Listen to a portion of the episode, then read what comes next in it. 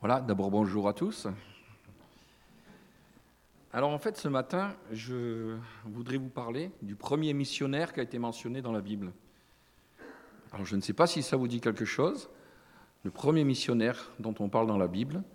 Donc missionnaire, je n'ai pas regardé la définition du, dictionnaire, mais c'est quelqu'un qui quitte son pays pour aller apporter un message. Alors je fais le malin, quand on me pose des questions que je suis là, je trouve jamais. Donc là, je suis devant, je fais le malin, je vous demande, est-ce que vous avez une idée Bon, je vais vous le dire, vous allez, vous allez dire, ah ben oui, c'est évident. Le premier missionnaire, c'est Jonas. Et c'est, je ne l'ai pas inventé, dans le commentaire biblique, le petit commentaire biblique, on lit ceci, c'est lui qui fut le premier missionnaire envoyé en pays étranger, hors d'Israël. Quand on, connaît, quand on connaît la réponse, c'est facile. Jonas, il porte bien son nom. Jonas, ça veut dire colombe. Jonas a vécu du temps de Jéroboam II, et je vais juste vous lire dans 2 Rois chapitre 14 quelques versets où il est question de lui.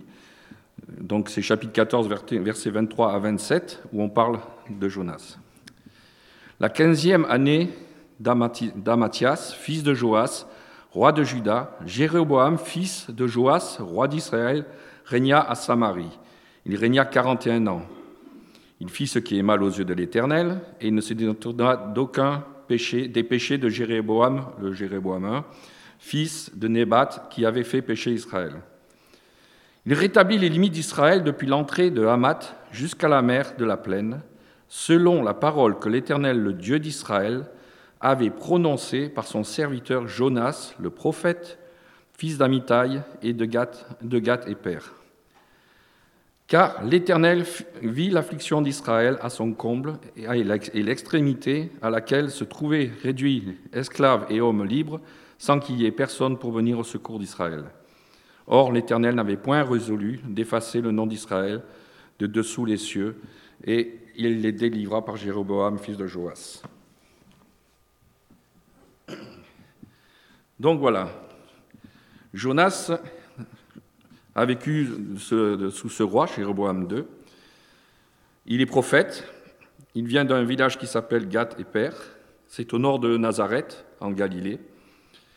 Une petite parenthèse que j'ai vue dans un commentaire. Les pharisiens affirmaient toujours qu'aucun prophète n'était sorti de Galilée. Et le problème, c'est qu'apparemment, ils avaient oublié Jonas, qui était déjà cité dans l'Ancien Testament. Je pense que ça ne les arrangeait pas. Je n'ai pas fouillé pourquoi. Mais quand ils affirmaient ça, c'était faux. Jonas est bien cité comme prophète. Et il venait de la région de Galilée. Par contre, je vais présenter Jonas vu par frère André. Alors bon, moi je m'appelle André, pour mes frères, mais là je parle de frère André de Porte Ouverte. C'est lui qui a, j'ai trouvé ce petit livre qui, était dans mes bouquins, qui a écrit un petit livre de méditation sur 39 jours euh, sur Jonas. Alors je vais juste vous lire son introduction parce que c'est quelqu'un qui est assez direct dans ses, textes. Voilà pourquoi il a écrit sur 39 jours. 39 jours, 39 jours représentent une longue période. N'est-ce pas pour nous qui aimons les solutions rapides? Pourquoi ne pas étudier ce récit en trois jours? Ou même en un seul, en un seul message le dimanche matin Dans notre monde moderne, nous préférons les missions courtes. Encore mieux, nous préférons les remplir en nous tenant à bonne distance. Nous préférons utiliser des bombes intelligentes pouvant atteindre n'importe quelle cible, sauf les cœurs et les esprits des hommes. Mais ce sont les cœurs et les esprits que nous devons toucher si nous voulons avoir ne serait-ce qu'une chance de gagner le combat spirituel.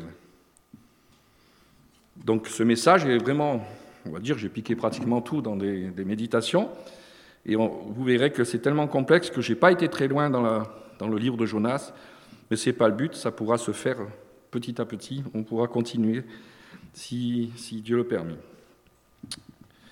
Donc, le, premier chapitre de Jonas commence par ce verset.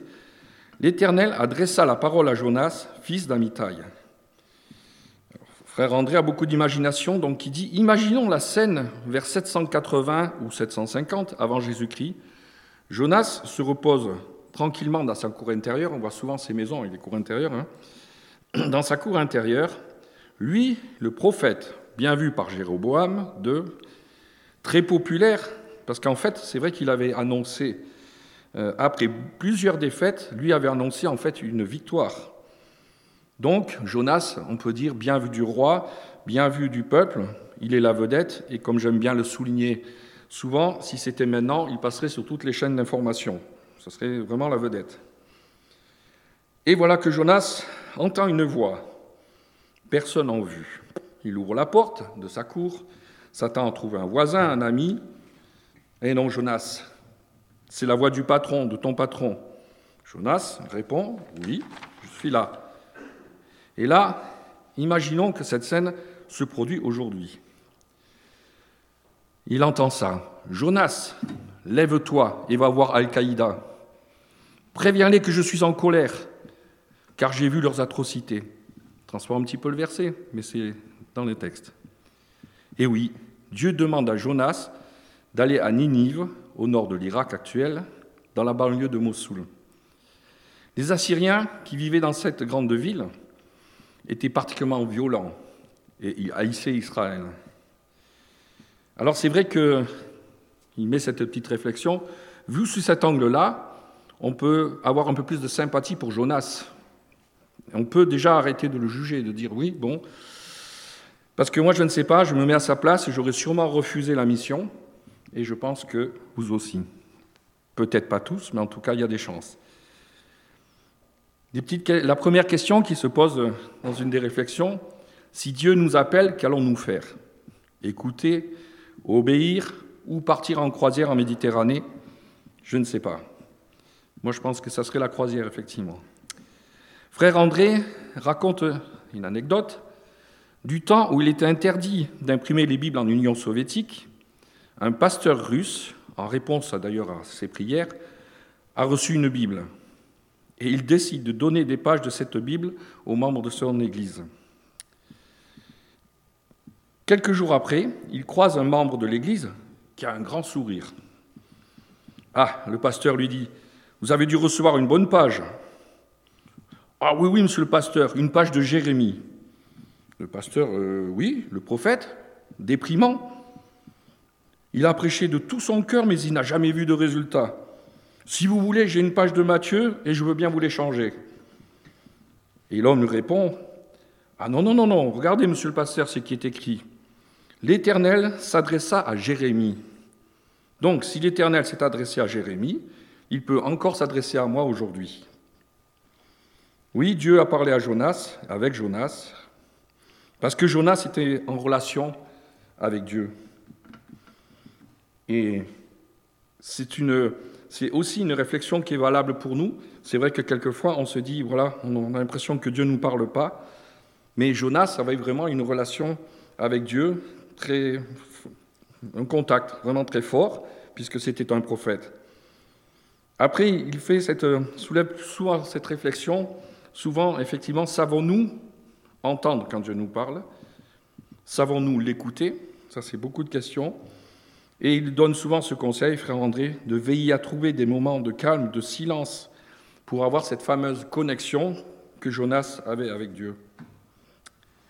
Et frère André, qui, je vous l'ai dit, est un fonceur, dit ceci, que peut-il se passer si nous ratons la parole que Dieu nous adresse Donc c'est une question qui se pose. Et la réponse, j'ai même un tout petit peu changé le mot parce que je trouvais qu'il était très... Les conséquences peuvent être très importantes. Des millions d'âmes peuvent rater l'éternité pour quelqu'un qui ne répond pas à un appel. Sur le coup, je me suis dit, bon, frère André, tu exagères peut-être, mais je me suis rappelé, alors je n'ai pas cherché, mais je me rappelle de beaucoup de témoignages. Je crois que pour la Chine, souvent, c'est un missionnaire qui est parti dans un pays, et après, il y a eu des milliers de conversions. Donc, peut-être que sa vision n'est pas exagérée autant que ça. Jonas, au chapitre 1, verset 2, Entends donc ceci, mets-toi en route, va à Ninive, la grande ville, et proclame des menaces contre ses habitants, car l'écho de leur méchanceté est parvenu jusqu'à moi. Je vous ai dit, les Assyriens aussi faisaient des raids dans le nord d'Israël, souvent, ils attaquaient. Et Jonas vivait dans cette région. Donc, il est possible qu'il ait subi même des attaques dans son village, en tout cas qu'il en ait vu pas loin de chez lui. Et là, sachant ça, comme cité plus haut avec Aïka Ilida, il nous dit c'est comme s'il nous obligeait aussi à nous rendre chez les talibans. Alors, C'est marrant parce que ça a été écrit en 2007. On parle des talibans, retour à l'actualité, on est en plein dedans. Hein. Donc imaginez-vous que maintenant on nous demande d'aller là-bas. Toutefois, le côté qui aurait dû faire plaisir à Jonas, c'est d'apprendre que Dieu avait vu la méchanceté de Ninive. Enfin, il s'en est aperçu. Enfin, ils vont être jugés. C'est simple. Pour moi, la solution, ça serait d'y aller et de tous les faire mourir. Je ne sais pas comment, mais ça serait la bonne chose. Mais voilà que la vision de Dieu est bien sûr complètement différente. Et la solution de Dieu est d'y aller et de les gagner à Dieu, de gagner les âmes. C'est vrai que, on l'a déjà souligné, aimer ses ennemis, c'est pas naturel. Et il y a aussi cette phrase de commentaire il nous faut quelque chose de divin pour devenir amis avec nos ennemis. C'est vrai, c'est pas naturel, et seul l'Esprit et Dieu peut nous donner cet amour. Un jour, frère André voit passer un musulman qui pousse son vélo. Il a un pneu crevé, alors il l'aborde, lui demande s'il peut l'aider. Il lui propose de venir dans son garage et de réparer la crevaison avec lui. Après, il invite cet homme dans sa maison à boire un café et s'ensuit une discussion, un bon contact. Et suite à ça, il nous dit ceci, le frère André, si nous ne commençons pas, commençons pas à sympathiser dans un environnement facile, comme dans ce cas-là, comment pouvons-nous le faire dans un environnement hostile? C'est un fait que dans des choses simples, car il nous disait souvent, dans des choses simples, nous pouvons prendre contact, parce que dans des situations tendues, de conflit, c'est compliqué. Euh, quand il vient d'y avoir un attentat, c'est un peu compliqué d'aimer les musulmans, d'aller les trouver. Donc, cet encouragement à avoir euh, des contacts faciles, naturels, mais dans des situations aussi de détente. Alors Jonas part, mais au lieu de se rendre en Assyrie, dans l'Irak actuel vers l'est, il se dirige tout simplement vers l'ouest et il prend un billet pour une croisière en Méditerranée. C'est l'expression de frère André. Et il est dit ceci au verset 3, il paya le prix de la traversée. C'est marrant que ça soit bien précisé. Ben oui, après tout, c'est son argent. Euh, Jonas peut le dépenser comme il veut. Il a envie de partir en croisière, il se paye un billet. Pourquoi pas? Mais c'est vrai, comme le dit le commentaire, il ne réalise pas en fait qu'il est en train de dépenser l'argent de Dieu. Donc Jonas paie avec l'argent de Dieu pour échapper à son appel. Parce que tout nous vient de Dieu.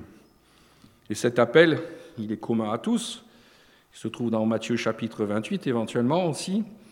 Et verset 19, Allez et faites des disciples de toutes les nations. Allez, faites de toutes les nations des disciples. J'avais inversé. C'est cet appel en fait que Jonas doit répondre. Il doit appeler les gens de Ninive à se repentir. La question, alors, nous sommes, sommes-nous responsables des Ninives de ce monde? Est-ce que on se sent responsable aussi de ce qui se passe? Alors, une petite parenthèse, on va tous partir chez Al-Qaïda et tout ça, je le sais. Mais voilà, les questions que soulève Frère André. Est-ce que l'on se sent concerné et responsable de tous les Ninives de ce monde? Dans la suite de, ce commentaire, Frère André, effectivement, nous invite à nouveau à revoir nos priorités dans notre vie de chaque jour. Alors là, je parle pour moi, je parle pour tout le monde. C'est quelque chose qui le travaille, de savoir quelles sont nos priorités, et j'y reviendrai plus tard. Nous retrouvons Jonas sur le bateau, qui pousse un super soupir de soulagement. Ouf J'ai réussi, il fuit loin de Dieu, et en plus, Dieu ne l'a même pas arrêté. Donc il est sur le bateau, en direction de Jaffa. Toujours pareil, l'imagination de frère André. Il y a un beau soleil, il sent les odeurs de la cuisine qui montent du bateau. La belle vie, je pars en croisière. Mais, on connaît l'histoire, au nord, de gros nuages noirs arrivent. Là, un marin va voir le capitaine, il annonce qu'il y a une tempête qui est en vue, et notre ami Jonas, il disparaît. On ne le voit plus. Et là, dans le chapitre 1, verset 4, il nous est dit ceci L'Éternel fit souffler un, grand vent sur la mer et déchaîna ainsi une si grande tempête que le navire menaçait de se briser. Nous pouvons fuir loin de Dieu, mais nous ne pouvons pas nous cacher. Pendant que Jonas dormait, dort, les marins luttent et jettent la cargaison à la mer. Alors ça nous rappelle quelque chose, la tempête avec Paul, on en a encore parlé il n'y a pas longtemps. Et quelqu'un qui dort pendant une tempête, il y avait Jésus aussi, même si ce n'est pas les mêmes circonstances, mais on retrouve des, des moments pareils. Tout d'un coup, le capitaine demande à un matelot, mais enfin, où est l'hébreu? Et puis le marin lui répond, bah, écoute, moi je l'ai vu, il dort au fond de la cale, parce que quand j'ai cherché la cargaison pour la remonter, il est en bas, il dort. Capitaine, comment Il ne prie pas son Dieu? Eux avaient déjà essayé de prier leur Dieu. Il ne prie pas son Dieu? Non, non, il dort, il dort. Le capitaine descend dans la cale pour voir Jonas. Non, mais j'y crois pas, c'est vrai, il dort, il est même en train de ronfler. Il réveille Jonas et il l'exhorte à prier pour eux. Imaginez cette scène. André rajoute ce petit commentaire. Si rien ne nous réveille, peut-être les perdus nous réveilleront-ils un jour? C'est une bonne réflexion. En fait, c'est vrai que le danger pour chaque chrétien, et en tant que chrétien, c'est effectivement de croire que le monde a atteint le point de non-retour, que tout est fini, qu'il n'y a plus rien à faire. Donc, comme notre ami Jonas, de toute façon, lui, il va se coucher, il dort comme ça, tranquille, il ne voit plus rien. Les chrétiens, c'est aussi des commentaires de frère André, j'assume pas. Les chrétiens restent souvent à l'est de la ville, comme plus tard Jonas l'a fait à Ninive, qui s'était installé, qui s'était bien installé euh, pour voir le coucher du soleil et qui, voilà, tranquillement. C'est aussi une façon que nous avons des fois de faire par rapport à ce qui nous entoure. Je vais vous lire quelques phrases tirées d'un poème tchécoslovaque, j'ai réussi à le dire. On lit, on lit ceci. C'est terrible d'être enchaîné, de mourir en captivité, mais c'est pire de dormir, dormir, dormir en liberté. J'ai trouvé cette phrase très forte et très dérangeante. Frère André nous, raconte encore euh, une rencontre avec euh, Mahmoud Zarban, Zaran. Pardon. C'était l'un des fondateurs du Hamas, donc ça remonte à quelques années. Et euh, frère André l'a rencontré, il l'a défié d'arrêter les attentats en Israël, car à ce moment-là, il faisait beaucoup d'attentats avec des, ceintures explosives sur des enfants, avec des femmes, des enfants. Et donc frère André lui a lancé ce défi. Et lui a dit, mais Jésus est contre la violence, parce qu'ils ont du respect pour Jésus, les musulmans, quand même, ils le respectent. Et tristement, Mahmoud lui répond, enfin, André, Jésus n'est plus là. Et là, frère André dit, j'aurais voulu lui crier, mais je suis là. Ne vois-tu pas Jésus en moi? Je suis là. Je, viens de la part de Jésus, c'est lui qui te parle. Une autre fois, il, rencontre avoir, euh, il raconte avoir euh, rencontré un professeur islamique, un palestinien. Celui-ci se lamentait sur l'état de son peuple. Et il fait cette demande à frère André. André, si tu es toujours en contact avec Jésus, Peux-tu lui demander de venir rapidement nous aider? Alors j'ai souligné le toujours, parce que j'ai bien aimé, si tu es toujours en contact avec Jésus. Et oui, cet homme, sa demande était vraiment sincère. Il, appelait à l'aide. Il, appelait frère André à prier, à faire quelque chose, que Jésus intervienne. Ça nous ramène à ce fameux capitaine de bateau qui était descendu voir Jonas, qu'il a imploré, qu'il dit Mais prie pour nous, fais quelque chose. C'est vrai que beaucoup de personnes ont des questions sur le cœur, et certaines questions sont dures, mais elles sont là. Certains se disent c'est terrible de vivre sans savoir pourquoi on est né. Qu'est-ce qu'on fait? Quelle était notre mission? Pourquoi on est là? Il y a aussi c'est terrible de mourir sans savoir pourquoi on a vécu. Ces deux questions qui sont très profondes et qui nous incitent à réfléchir de ce qu'on fait de notre vie. Dans Jonas chapitre 1 et versets 7 et 8, il nous est raconté que les marins tirent au sort pour savoir qui a attiré le malheur sur eux. Tirage au sort, bien sûr. Bien sûr, c'est Jonas, vous connaissez l'histoire, c'est lui qui est désigné. Alors cette fois-ci, quand on lit le texte, on voit que Jonas n'a plus les moyens d'échapper aux questions. Le capitaine et les marins l'entourent et lui disent Mais que fais-tu ici? D'où viens-tu? De quel pays? Où vas-tu? Pourquoi es-tu ici? Pourquoi t'es-tu caché? Il n'a plus moyen de cacher ce qu'il avait, ce qu'il devait faire. Et cette question qui revient pour frère André, que faisons-nous? Quel est notre ministère? Alors tout le monde ne peut pas être pasteur, missionnaire, je sais. Quelle est notre responsabilité dans les événements qui se passent autour de nous? Et il rajoute ceci, mais c'est vrai que le monde a le droit de demander. Et la réponse se trouve à nouveau dans Matthieu. Et là, j'ai rajouté le verset 20. Allez, faites des disciples parmi tous les peuples, apprenez-leur à obéir à tout ce que je vous ai prescrit. Alors, c'est vrai que, comme beaucoup, je peux m'être endormi aussi, un peu comme Jonas, endormi devant les besoins qui, m'entourent. Mais comme le disait frère André, le monde va peut-être me réveiller pour me demander Et toi, que fais-tu? Alors ce matin, je ne vais pas aller beaucoup plus loin dans le texte de Jonas, et il n'y a pas de suspense parce que tout le monde connaît tellement bien l'histoire de Jonas.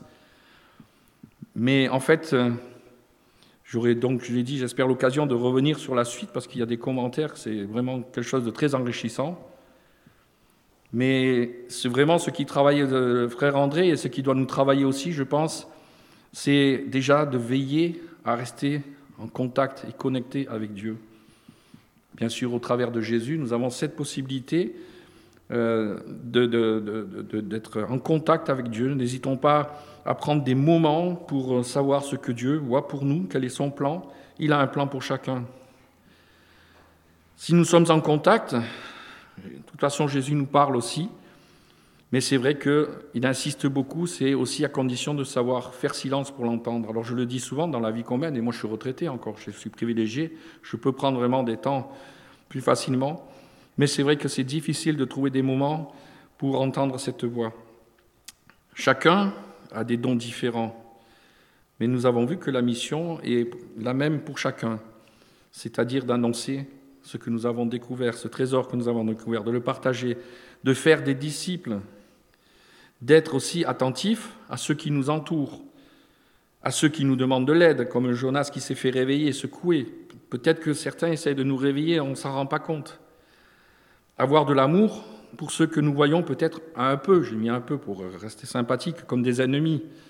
On a peut-être qu'on voit vraiment des voisins qu'on ne peut pas supporter, je ne sais pas. Et on voit bien que Dieu avait tout à fait notre plan pour Ninive que celui de Jonas. Lui, il avait réglé le problème mais ce n'était pas du tout la vision de Dieu. Donc, remettre à Dieu notre façon de vivre, on l'a vu, ça a été abordé un petit peu, de dépenser notre argent. Qu'est-ce qu'on fait avec notre argent? Où sont nos priorités dans notre vie? Et il donne déjà dans cette partie du livre le message fort de tout le livre de Jonas qui ressort quelque chose de très fort, c'est la souveraineté de Dieu sur la nature, tout ce qu'il peut faire agir dans la nature. Et là, il résume un peu chaque fois que Dieu est intervenu au travers de la nature dans cette histoire de Jonas. Alors dans le chapitre 1, on l'a lu, l'Éternel fit souffler une grande tempête. C'est pas le hasard, n'est-ce pas? Et il s'est servi de cette tempête. Dans le chapitre 2, on pourra lire L'Éternel fit venir un grand poisson pour avaler Jonas. Encore une fois, une action par la nature. Toujours chapitre 2, l'Éternel parle au poisson qui rejeta Jonas sur la terre ferme. Au chapitre 4, l'intervention, l'internel Dieu fit pousser un ricin, on aura peut-être l'occasion de le voir, un arbre qui s'éleva plus haut que Jonas. Toujours au chapitre 4, Dieu fit venir un ver qui rongea le ricin, de sorte qu'il dessécha très rapidement. Et toujours au chapitre 4, Dieu fit venir de l'Est un vent brûlant ce que vous voulez souligner là aussi, frère André, c'est que Dieu est souverain sur la nature, qu'on se défend, on se pose des questions, comment on va pouvoir faire, comment il va intervenir, mais il agit dans tout, il est souverain. Et nous l'avons vu dans tous ces exemples, il s'est servi de la nature pour amener Jonas où il voulait l'amener. Et frère, André termine euh, une de ses réflexions d'un jour par cette phrase Dieu n'a pas envoyé une tempête pour harceler Jonas, mais pour sauver Ninive. Je répète, hein, Dieu n'a pas envoyé une tempête pour harceler Jonas, il n'en voulait pas, mais c'était pour sauver Ninive. C'était ça son objectif. Donc je vais conclure, je ne veux pas être trop long, que Dieu nous utilise aussi pour l'avancement de son royaume, et puis qu'il nous ouvre les yeux avant que les autres nous réveillent. Qu'on se réveille tout seul, ça serait merveilleux, mais c'est pas grave si on est réveillé par les autres, l'essentiel c'est d'être réveillé. Voilà, je voudrais juste terminer par la prière.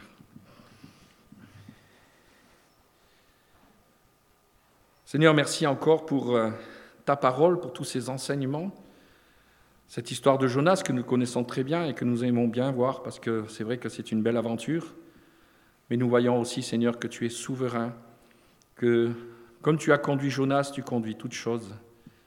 Merci, Seigneur, aussi pour ce rappel, cet encouragement à regarder autour de nous, à annoncer ta parole chaque fois que nous le pouvons, mais aussi être présent dans des choses pratiques, ne pas juste parler, mais agir aussi, à être des témoins là où tu nous places. Merci pour cette parole, Seigneur, qui nous enseigne, qui nous encourage. Et si nous dormons, je te demande de nous réveiller, que l'Église aussi en France se réveille et que les chrétiens se réveillent. Merci Seigneur, parce que nous le voyons par tous les moyens, tu peux arriver à faire avancer ton plan. Et je te remercie aussi pour tous ces hommes qui ont fait des méditations, qui écrivent, qui, qui s'engagent pour toi et pour euh, ce qu'a fait frère André. Cet homme a changé sûrement des milliers de vies par euh, son travail et on voit encore maintenant ce travail de l'Église persécutée qui, qui reste en place, que tu as béni. Merci parce que des hommes et des femmes se sont levés et ont fait de grandes choses seulement avec toi, par ta force. Seigneur, je te remets encore cette journée et merci Seigneur encore de nous garder, nous bénir et de faire de nous des témoins là où tu nous as placés chacun dans nos familles, autour de nous, Seigneur, et de, oui, de, d'être concret, Seigneur, d'être dans des, situations simples, naturelles, mais d'être là aussi et d'aimer ceux qui nous entourent. Amen.